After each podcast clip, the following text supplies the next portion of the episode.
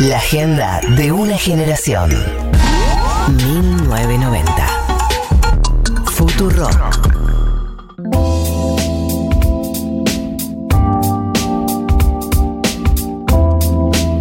Dos y media de la tarde, seguimos acá en 1990 y vamos a entrar, estamos en condiciones de entrar en la columna del día eh, con el querido Matías Fine que va a hablar de los Monty Python eh, para principiantes, porque seguro mucha gente no los conoce. Hola Mati, bienvenido a 1990. Hola Gali, hola a todos. Marto, María, ¿cómo andan? ¿Qué tal todo por allá? Olis, ¿todo bien? ¿Tú?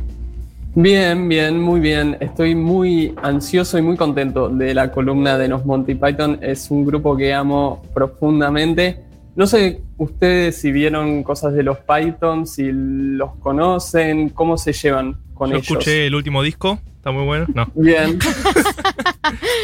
no los conozco, he, he consumido. eh, son de esos gustos creo que vienen medio de sangre, ¿no? Como de mi padre, incluso Total. mi suegro, como con, con la familia de, de mi novio, no sé, como que hay algo medio generacional ahí que a nosotros nos pega por, por la generación de nuestros xadres. Sí, a mí también me lo, me lo introdujeron mi- mis padres, mi madre particularmente, eh, y yo vi Life of Brian. Sí. La vida de Qué Brian. peliculón, qué Sí. peliculón. María, vos. María, ¿estás en silencio por algo especial? no, o- bueno, consumí consumí eh, sí. poco, la verdad. eh, eh, llegué a conocer a los Monty Pythons en Argentina, de hecho, por una amiga a cuyos padres les gustaba un montón, pero se ve que mis mapapis no eran tan progres eh, y, no, y no llegué, no llegué.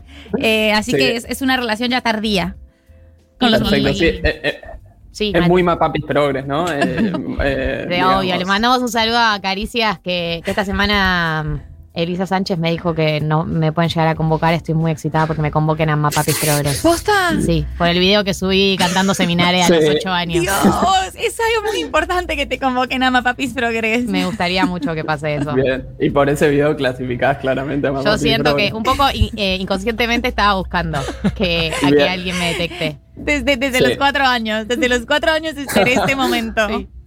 Bien, bueno, eh, yo a mí me pasó que entré a los Monty, creo, por eh, el sketch de los filósofos jugando al fútbol, que es Buenísimo un sketch bastante ese conocido. sketch. Buenísimo, buenísimo. Está en YouTube ese, ¿no? Perdón. Sí, sí, Está sí, en sí. YouTube, está en YouTube. Eh, y está la serie completa porque forma parte de la serie que está en Netflix, que se llama Monty Python Flying Circus. Era una serie de televisión del 69 y es, creo que el tercer capítulo eh, es donde está ese sketch, que es fantástico. Eh, me río solo pensarlo. Es muy bueno. Ay, María, te va a encantar. Yo ya la conozco a Estoy ella. tan fuera de este chiste que me da angustia. no. Ya estoy googleando. Filósofos, no sé qué. No, como- a- a- andá anotándote. Voy todo lo anotando, que voy anotando. Vayan anotando y- todo. y Es el partido del de fútbol jugado por filósofos. Perfecto. Sí, sí, la gente vaya a verlo, es una cosa increíble. De hecho, los Monty Python eh, son, van buscando, mucha gente los conoce como los Beatles del humor. Que a mí me parece una definición genial y que tiene un montón de aspectos de por qué son los Beatles del humor. En primer lugar, obviamente, Inglaterra década del 60. Pero bueno, mucha gente Inglaterra década del 60 y no son los Beatles de nada. Eh, estos eran los Beatles del humor, pero además porque había un fanatismo de ellos por los Beatles y de los Beatles por ellos. Amo. Dicen que, que Paul McCartney eh, interrumpía eh, los ensayos para poner el programa de televisión de los Python. Es como que yo cuando muestro videos de YouTube en preproducción, mira esto. Me imagino a Paul McCartney diciendo. Qué linda comparación, ¿eh? Parece- Sí, sí. Es la misma cosa, o sea, cero, cero distancia entre lo que acabas de decir. Ay, la verdad, Exacto. me haces un daño a mi autoestima con esto que me decís. ¿Acaso no soy Paul McCartney? ¿Sí? Esto me estoy desayunando ahora.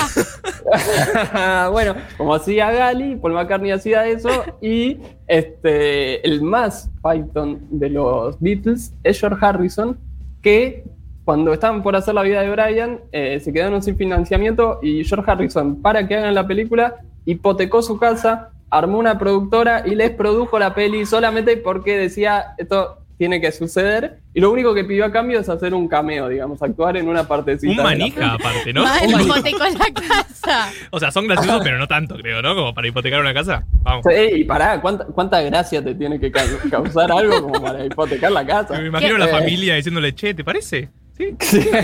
Sí. Sí, sí. Pero bueno, más allá de, de estas cuestiones que hacen a, a los Pythons, los Beatles, la verdad es que eh, son los Beatles porque realmente tuvieron un reconocimiento increíble en el momento en que estaban. O sea, eh, vendían, además de hacer el show televisivo y que lo veía todo el mundo, vendían sus eh, libros con los sketches en los libros y la gente se los aprendía de memoria y después los iba a ver al teatro y les pedían que hagan esos sketches y, y el público hacía el remate. O sea, una cosa totalmente Increíble. insólita. Nunca había algo así. Insólita.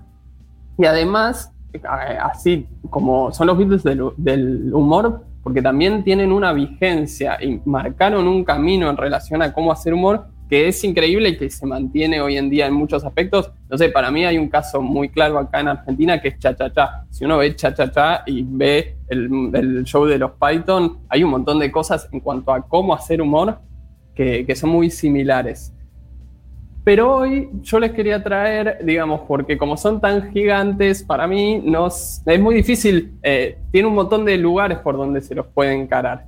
Pero a mí hay uno que me parece como el máximo de los Python en cuanto al humor, en cuanto a lo en cuanto al absurdo, que tiene que ver con el final de una etapa de los Python, que es eh, la muerte de Graham Chapman. Graham Chapman era uno de los eh, seis Monty Python, murió en el año 89, la noche anterior a que los Python cumplieran 20 años desde la primera emisión de su programa.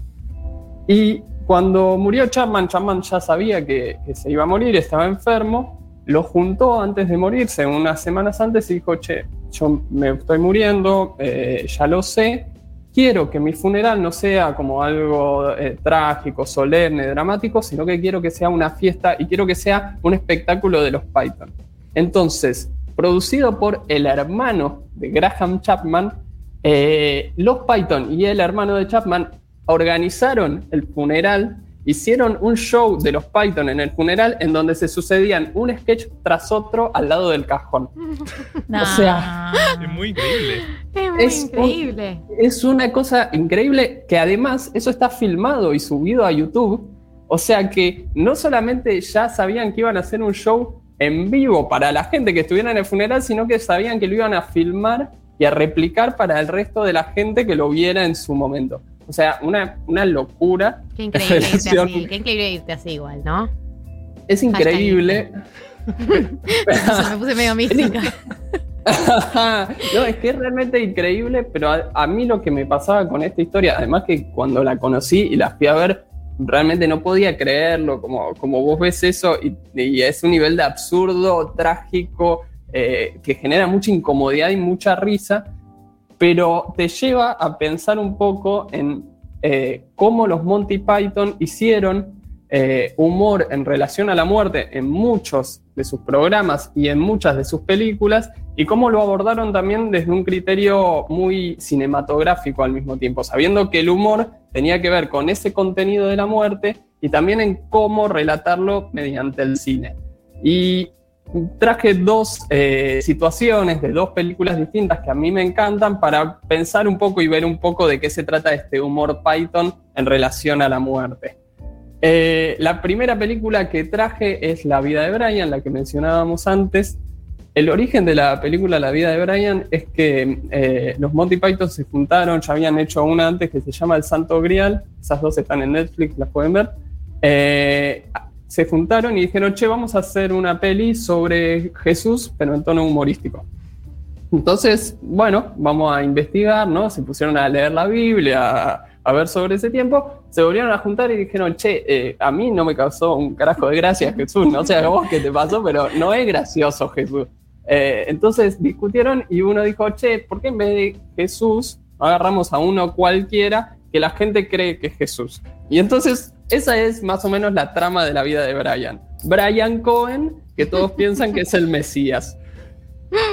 Ahora, hay, la película es para mí increíble, pero hay una situación que quería traer en relación a este tema, que tiene que ver con, hay, en la escena es, o la situación es un plano en donde se ve eh, un coliseo y sobreimprime, o sea, se escribe en la pantalla Coliseo de Jerusalén.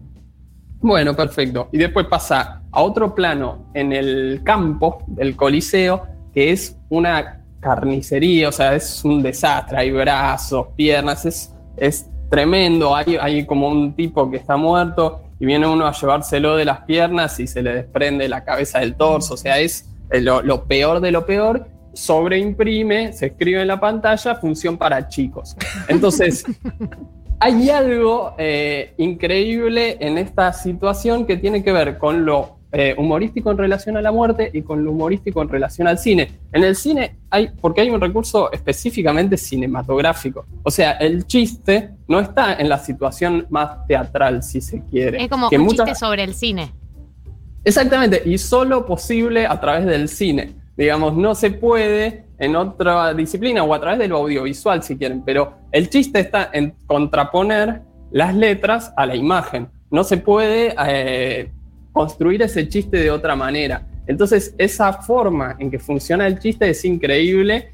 Y por otro lado, me parece que funciona muy bien también en la conciencia en relación a eh, cómo contraponen ese tiempo y esa forma de la muerte, que es un espectáculo y que toda la gente está ahí viendo a gente morir y morir de la peor forma y de la forma más exagerada, y encima ponen función para chicos, como diciendo, "Eh, de acá empezamos. Y es muy interesante porque se opone a una forma de ver la muerte, quizás en, en un tiempo más actual, en donde es algo mucho más solemne, mucho más serio, mucho, hay mucha más distancia, hay mucho más silencio. Eh, y me parece que ahí el chiste también funciona muy bien. Digamos, hay una conciencia en esas dos cosas que hace muy interesante al chiste. Esa es la primera situación. Y la otra situación es de la película El sentido de la vida, el- el- la última película de los Python. El sentido de la vida es una película que hicieron cuando ya se estaban separando y dijeron, che, eh, no, no vamos a filmar más, qué sé yo, y un productor vino y les dijo, si hacen una película más, eh, no tienen que laburar nunca más en la vida, y dijeron, ah, bueno, entonces la hacemos. Eh, ojalá. Ojalá muchas Sí. bandas hicieran eso, tipo, ojalá Oasis hiciera eso. claro. Bueno, Igual ya no y- tienen que laburar por el resto de su vida, por por eso no hacen. porque no tienen que laburar nunca más Sí. que no lo hacen. Está bien, hoy no estoy, lo estoy floja, me doy cuenta que hoy estoy floja.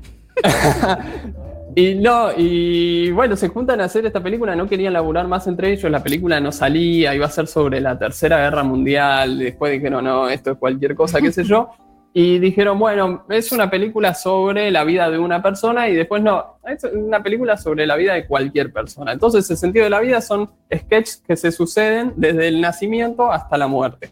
Eh, y- y sigue como esa línea cronológica. Uno de los sketches de la parte 7, que es justamente la muerte, es un tipo que casualmente es Graham Chapman, que está eh, escapando y al mismo tiempo hay eh, como en una playa o algo así, un grupo de gente rodeando un pozo en donde se supone hay un cuerpo, hay un cura ¿no? alrededor de eso y hay una gente llorando, ¿no? Es un, un funeral. Mm.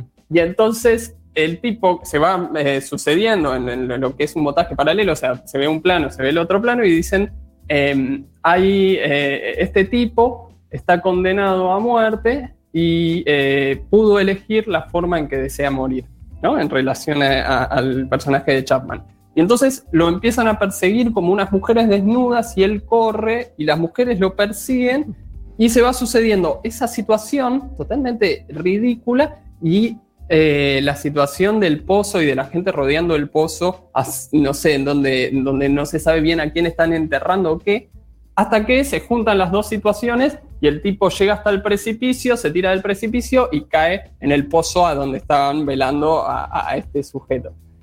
Y hay acá, de nuevo, dos situaciones eh, en relación al cine, que es el- este montaje paralelo, en donde vos ves dos cosas al mismo tiempo y sabes, o, o- o al final estas dos cosas se cruzan y forman parte del mismo, de la misma situación, y la voz en off, que explica algo, que acá son las dos cosas el chiste, o sea, la voz en off no viene a dar una explicación sobre algo que, que, bueno, ah, entonces entiendo y qué sé yo, sino que la explicación que da es lo cómico, es lo gracioso. Claro, Eh, que, que no se podría hacer este chiste en, en otro formato. Exactamente. Y a la vez está esta conciencia de cómo, eh, de nuevo, la muerte es, eh, o, o puede generar gracia en esta oposición entre la solemnidad y lo más absurdo de lo Claro. absurdo. Claro. Eh, eh, y, y a la vez esta cuestión de que solo el cine permite mostrarlo de una manera tan concreta y tan clara eh, a través de este montaje paralelo. Eh, y bueno, a mí me parece que los Monty Python son un montón, tienen un montón de cuestiones a analizar y que son súper interesantes y son súper graciosos, pero un poco para ir cerrando, hay dos aspectos que me, que me parecen muy interesantes. Uno es en relación de nuevo al funeral de Chapman, que decía una cosa, uno de, de los integrantes de los Python, que es Cleese, que cuando hablan de esa situación del funeral, dice como eh, ahí surgían todas las emociones y medio que no es que queríamos hacer reír, sino que sabíamos que iba a ser una situación graciosa porque también era algo genuino en relación a nuestro amigo que, que había muerto. Y me parece que esa cosa que tienen los Monty Python en relación a saber analizar, reflexionar y pensar sobre las cosas y a la vez hacerlo de una manera tan genuina y tan emocional, hace que realmente funcione muy bien, que uno les crea en relación a lo que están haciendo y que realmente se ve esa, ese pensamiento y esa reflexión y a la vez la naturalidad con la que lo hacen. Y por otro lado, hay un libro que sacó Chapman tres años antes de su muerte, que se llama Autobiografía de un mentiroso, que es justamente su autobiografía, y no solamente hizo el libro, sino que hizo un audiolibro.